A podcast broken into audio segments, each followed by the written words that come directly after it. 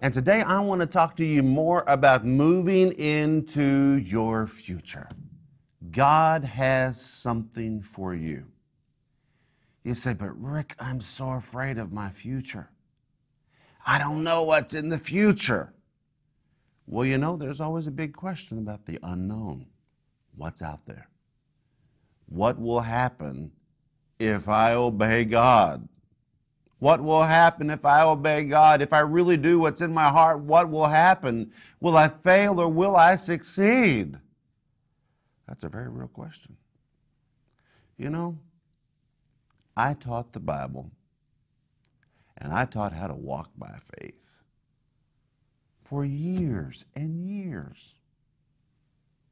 And then when God called me to the former Soviet Union, you know, I've told you a couple times how much I struggled with that. And you know why I struggled with it? Because I had worked so hard to build my ministry, and when I thought of moving from America to the Soviet Union, it's not a great way to build your mailing list. it's not a great way to build your ministry. It's not a great way to touch people in the States who have the resources to help you build your ministry. We were moving to the Soviet Union. It's where I still live. I'm thanking God that I live here. But all I could think about was loss. I couldn't see what we were going to gain. All I could think about was loss. Lose our house. Not lose it, but give it up give up our car, give up our neighborhood, give up our ministry in the States, lose our visibility. It seemed to me like I was losing everything. And after I taught walking by faith for years and years and years, now when God asked me to do something which was going to really require my faith, my private question was, what will happen if I obey God? will God fail me? What will happen if I obey God? I don't know why, but there's something in all of us. Just a little, maybe just a little question. If I obey God, am I going to lose everything? But you know, it's, it's, it's really something because the thing that we hold on to, is what keeps us from seeing what God has for us. Out of fear, you're clutching to what you have. And if you would just let loose of it and let it move out of the way, you would see the grand thing that God has in front of you. Little did I know that God would open the door for me to broadcast the Bible teaching ministry which God gave me to 180 million Soviet people every week. You see, I couldn't see that. I was holding on to our house. I was holding on to our ministry in the States, which was growing. It was having impact. It wasn't huge, but it was growing. And I was holding on to that. And if I had held on to it and stayed right where I was, I would have missed everything that God had for us.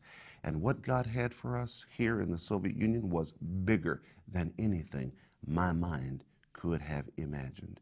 Today, you can go into any city where we broadcast our program and people know who I am.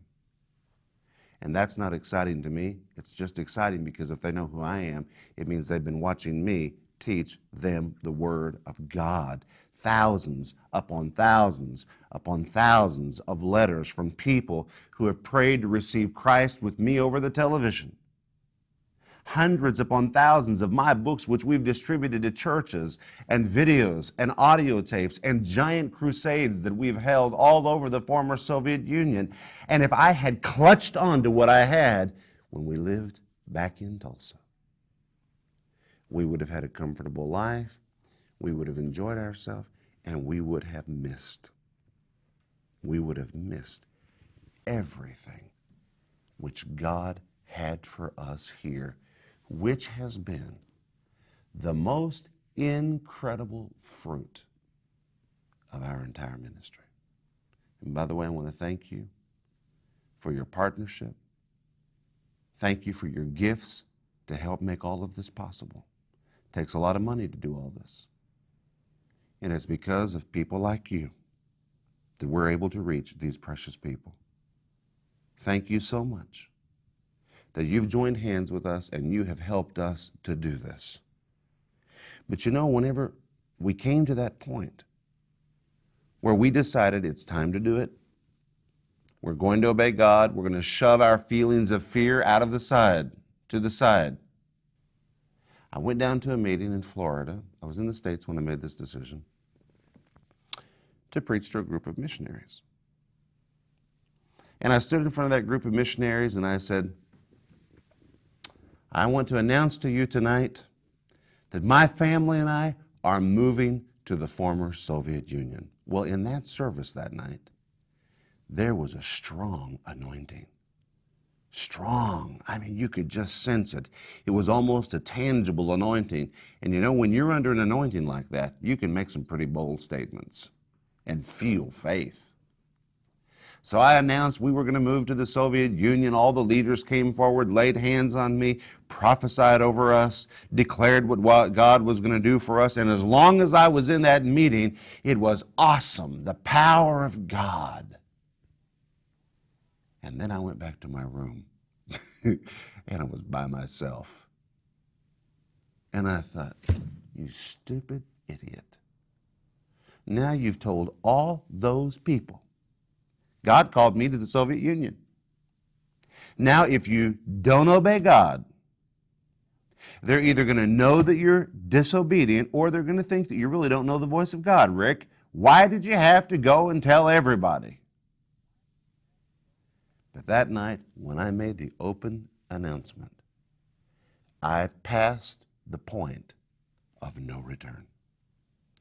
There was no turning back. At that point, the bridges had been burned. The announcement had been made. Now I was locked into my commitment with God. I had no choice but to face the future. When Moses died, this must have been what Joshua felt. Because Joshua had been serving Moses for many, many years. And as an associate, who worked closely with Moses, I'm sure that Joshua knew someday he would be the new leader. And there were probably times whenever Joshua thought, oh, someday, someday when I'm the leader, someday when I'm the leader. And then one day, Moses died. And God's first prophetic word to Joshua when he became leader was Moses my servant is dead. Moses, my servant, is dead. And in one way, I'm sure that Joshua's heart leaped because it meant that now he was going to be the new leader. He knew that his day had finally come. He may have even thought, Moses, I'm going to miss you, but I'm so happy to finally have this position. I am going to be the anointed man. And then the day came when Joshua stood in front of his Jewish congregation. We don't know how many Jews there were. There might have been six million, there might have even been 20 million. And now Joshua stands in front of them and looks into their eyes for the very first time. Joshua looks into their eyes. Millions and millions of eyes. and all of those millions of eyes are looking back at him. And as he looks at his new congregation, whom the Bible says were hard hearted, stiff necked, stubborn, and rebellious, as he looks into their eyes, and sees who his congregation is and realizes, my God, what have I dreamed for? This is a huge congregation, and look who they are stiff necked, stubborn, hard hearted, rebellious. Moses could barely handle them, and now they're all looking at me, and I'm looking at them, and there was nowhere for him to go. This was the point of no return. Moses was dead. He couldn't go back. The clock could not be turned back. He had to go forward. Now, what do you think all of those Jews were thinking when they looked at Joshua. Now remember, Moses had been their leader. Now, I'll tell you, Moses would be a pretty hard act to follow. Parted the Red Sea. Mm-hmm. He brought the plagues down upon Egypt. That's pretty amazing. Called fire out of heaven, locusts, lice. Did the most incredible things through his rod on the ground. It became a serpent. Put his hand in his chest, pulled it out. It was leprous. Put it back in. It was white as flesh. I mean, these are some pretty awesome things to do.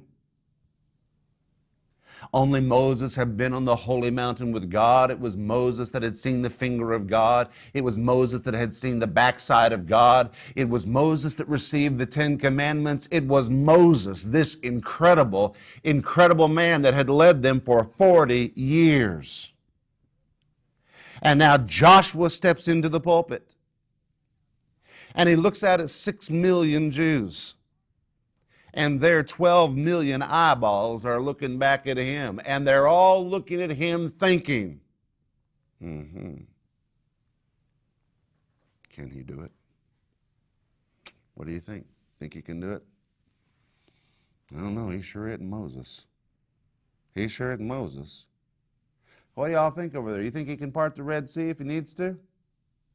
Hey, Guys, what's your opinion? Could he collapse an Egyptian uh, uh, empire if it was necessary? Hey, what's the consensus? Let's look at him. Look at him. Do you think he can do it? Can he follow Moses? Can he be what Moses was? Do you think he can do the job? This is natural for people to ask these kinds of questions. And do you know what Joshua was thinking? As those 12 million eyeballs looked up at him? He was probably asking the same questions they were asking. I don't know if I can do this. Lord, look at this. Lord, I know I asked for this, but Lord, I don't know if I can do this. Lord, Lord, can I do this? Can I lead these people? God, can I do this? You know, it's hard for any spiritual leader who replaces a leader that's been there for a long time. For instance, if a pastor has been in a church for 15 or 20 years, then he dies. And then the new guy comes along. It's always murder on the new guy. The congregation wants to receive him and wants to love him. But you've got to understand, they've had that old pastor for 15 or 20 years. Well, they knew that old pastor so well, they almost knew how he thought. When he preached, they could predict his hand gestures. They knew the man. They knew how he thought, how he responded. They were adapted to his style of ministry. That's just normal. And when the new guy comes along, well, they still have the old guy in their system. And even though they want to be kind and receptive to the new pastor, it is normal for them to compare the new guy to the old guy, and that's why most often, if a church has had a pastor for 15 or 20 years, the next guy that comes along doesn't last very long. The church doesn't like him, he doesn't fit, and you know what's happening? The church is working the old pastor out of its system at the expense of the new pastor. Then, when the new pastor resigns, the third pastor comes along. Usually by that time, the church has got the original pastor out of their system and they're ready to move on with God. That's just human.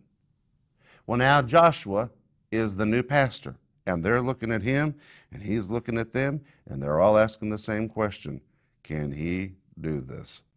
So now Joshua's standing in front of the congregation of Israel, and he is the new guy. He's looking into their eyes and he's thinking, God, this responsibility is huge.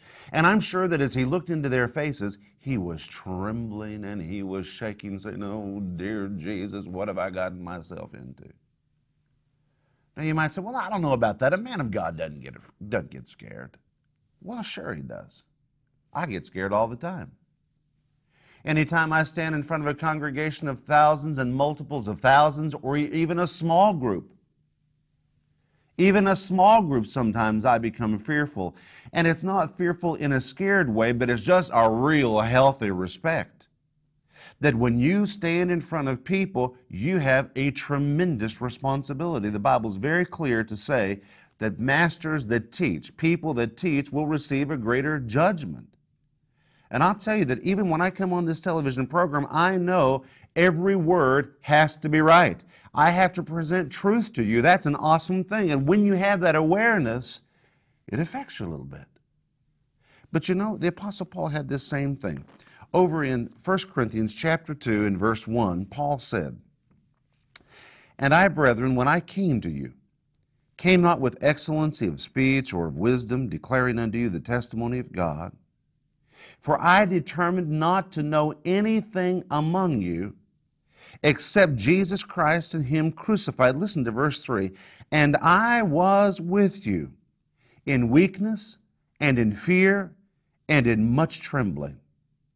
And my speech and my preaching were not with enticing words of man's wisdom, but in demonstration of the Spirit and of power. And Paul says, I was with you in weakness and in fear and in much trembling. Now, these might not sound like the words of a man of God, but they are. And if you were to interview most of the great men of God and women of God that you know, you would find that they all identify with this verse in weakness and in fear and in much trembling. Well, now, why was Paul in weakness and in fear and in much trembling? Because he had just had a couple of real bad experiences. He had been stoned, he had been run out of a town, he had been put in prison. I tell you, he had had a hard road for a couple months. It seemed like everywhere he turned, he was failing in his ministry. And now Paul is headed over the hills on the way to Corinth for the very first time. And here Paul tells us what he, what he was feeling and what he was thinking as he walked over those hills toward Corinth. And he says, And I, brethren, when I came to you, came not with excellency of speech or of wisdom, declaring unto you the testimony of God, for I determined not to know anything among you. And the Greek says, I don't know anything, know nothing, I don't know anything. Nothing. It's a picture of Paul totally turning from himself, saying, God, everything I've tried has failed. I've been run out of town. I've been stoned. I've been imprisoned. I have preached the best sermons I know how to preach. I've used the best language I know how to use. I've used rhetoric. I've used my mind. I've used logic. I've done everything I know to do to persuade people of Christ. And now, as he walks over those hills on the way to Corinth, he's reviewing his ministry, which obviously has not been successful lately. Must be something wrong in what he's doing. Rather than lean upon his mind, rather than lean upon his language, which was very flowery. Rather than use his rhetoric, which for him was a natural skill, he said, And I, brethren, when I came to you, I came not with excellency of speech or of wisdom, declaring unto you the testimony of God. For I determined not to know anything among you. And here we have a picture of Paul completely turning from himself, realizing that his own gifts are not enough, his own mind is not enough, his skill is not enough. His rhetoric, his logic, his fabulous mind is not enough. If it were enough, it would have worked, but it hasn't been working. And now he says, I'm turning from it all, everything that's comfortable to me everything that is natural for me to lean upon and rely upon my skill, my training, my education.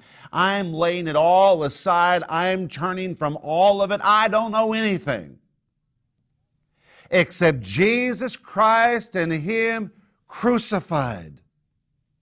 And so now we find that as Paul's walking over those hills toward Corinth, he's deciding, I'm turning from it. I'm turning from me. I'm turning from my dependence upon my own mind. I'm turning from all of it. And Lord, I'm not going to know anything except the gospel and your power. That's all I want to know. Well, you know, making a decision in a prayer closet is the easiest decision to make. That's easy. For instance, if you need to lose weight, it's so easy to decide when you're praying, God, I'm going to lose weight. Then you walk out of your prayer closet and walk to the kitchen. Then it becomes a different situation. God, I'm going to be a strong witness for Jesus Christ. Well, when you're in your prayer closet by yourself, it's easy to make that kind of decision. But then when you walk out of your prayer closet and go to work and you need to witness, that's a different thing. Well, now Paul has been in his prayer closet. And in his prayer closet, he says, I'm turning from myself, I'm turning from my style, I'm turning from the way that I've been doing things, and Lord, I'm going to operate only in your power. I'm not going to lean upon myself, I'm just going to declare the testimony of God. And then Paul says in verse 3 And I was with you in weakness and in fear and in much trembling. And when Paul says, I was with you, the Greek word literally means face to face. Paul says, When I saw your face. You see, as long as he was just by himself, it was easy. Easy to make a decision when you're by yourself. But when he stood in front of the pagan Corinthians for the first time, when he looked into their eyes, just like now Joshua was looking into the eyes of Israel. When Paul looked into their eyes, and they were all looking back at him, and he knew, God, if you don't come through, I'm in big trouble. Lord, these people are looking at me and they're wondering, what do I have to say? God, if you don't come through, I'm in big trouble. And in that moment, it would have been natural for Paul to slip back and to begin again leaning upon his own rhetoric, his own mind, his own training and education. That would have been easy, easy, because he had done it for years. It would have been easy for him to fall back in that moment, but you see, he had made a decision in verse 2. He said, For I determined not to know anything. I'm not going to come with excellency of speech or human wisdom. I'm not going to know anything. And when he looked into their eyes and realized the commitment he had made, and now he is in a desperate position. God, if you don't show up, I'm in very big trouble. And when I was with you, he says in verse 3. Again, the Greek says, when I was face to face with you, when I saw their faces, when I was with you, when I saw your faces, I was with you in much weakness, trembling, and fear. The word much is polu. It means a lot. Not a little, but a lot. Now, these are the words of a great man of God, the man that wrote most of the New Testament. He said, much weakness. And the word weakness means just so infirm, do you feel like you can barely stand? The word trembling is the same word trembling you would use to describe an alcoholic who's trying to get off of alcohol and they've got the trembles. They just tremble, tremble, tremble. It's the very same identical word. And the word fear that is used doesn't re- refer to a fear like something you'd feel from watching a horror movie, but it's a good dose of respect. And so now Paul's looking into their faces and he's realizing, I have nothing. I can't do anything. God, I'm totally dependent upon you. He said, I was there in much weakness, much weakness. I felt like I could barely stand. He said, I was trembling. Well, they may not have seen his hands shaking, but his stomach was doing flip flops. And much fear. A good dose of respect that knew God, I am totally dependent upon you. And what was the result? And my speech and my preaching were not with enticing words of man's wisdom, but in demonstration of the Spirit and of power. And the word demonstration means to point your finger at something. To point your finger at something. Now, Paul is preaching the gospel. Signs and wonders begin to take place, and signs and wonders are like God Almighty pointing his finger at something visible, saying, See, this is the truth. This is the proof. This is the truth. He said, God stood by me. God demonstrated that my message was true. And Paul entered into a new dimension of ministry.